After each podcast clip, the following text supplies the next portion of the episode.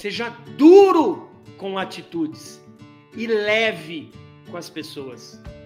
Vou repetir. Seja duro com as atitudes. Na Ambev, eu tinha mais de 100 vendedores na minha equipe. Na Claro, que na época era a Nextel, né, na a TES, eu tinha mais de 150 pessoas na minha equipe. Eu trabalhava sempre o cérebro para ser duro com atitudes inadequadas e leve com a pessoa.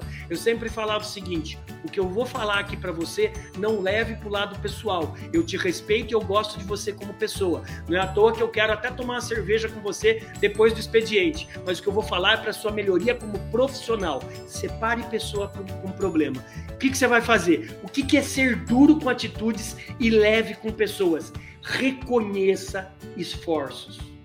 Eu estava dando, eu estava fazendo um congresso, estava eu, Mário Sérgio Cortella e Augusto Cury, e nos bastidores falando com os dois. Augusto Cury, para quem não conhece, é o maior escritor do Brasil, que sabe da América Latina, e o Mário Sérgio Cortella é o palestrante mais contratado do Brasil. Eles falaram o seguinte: a maior causa de desmotivação nos corredores corporativos é a falta de reconhecimento.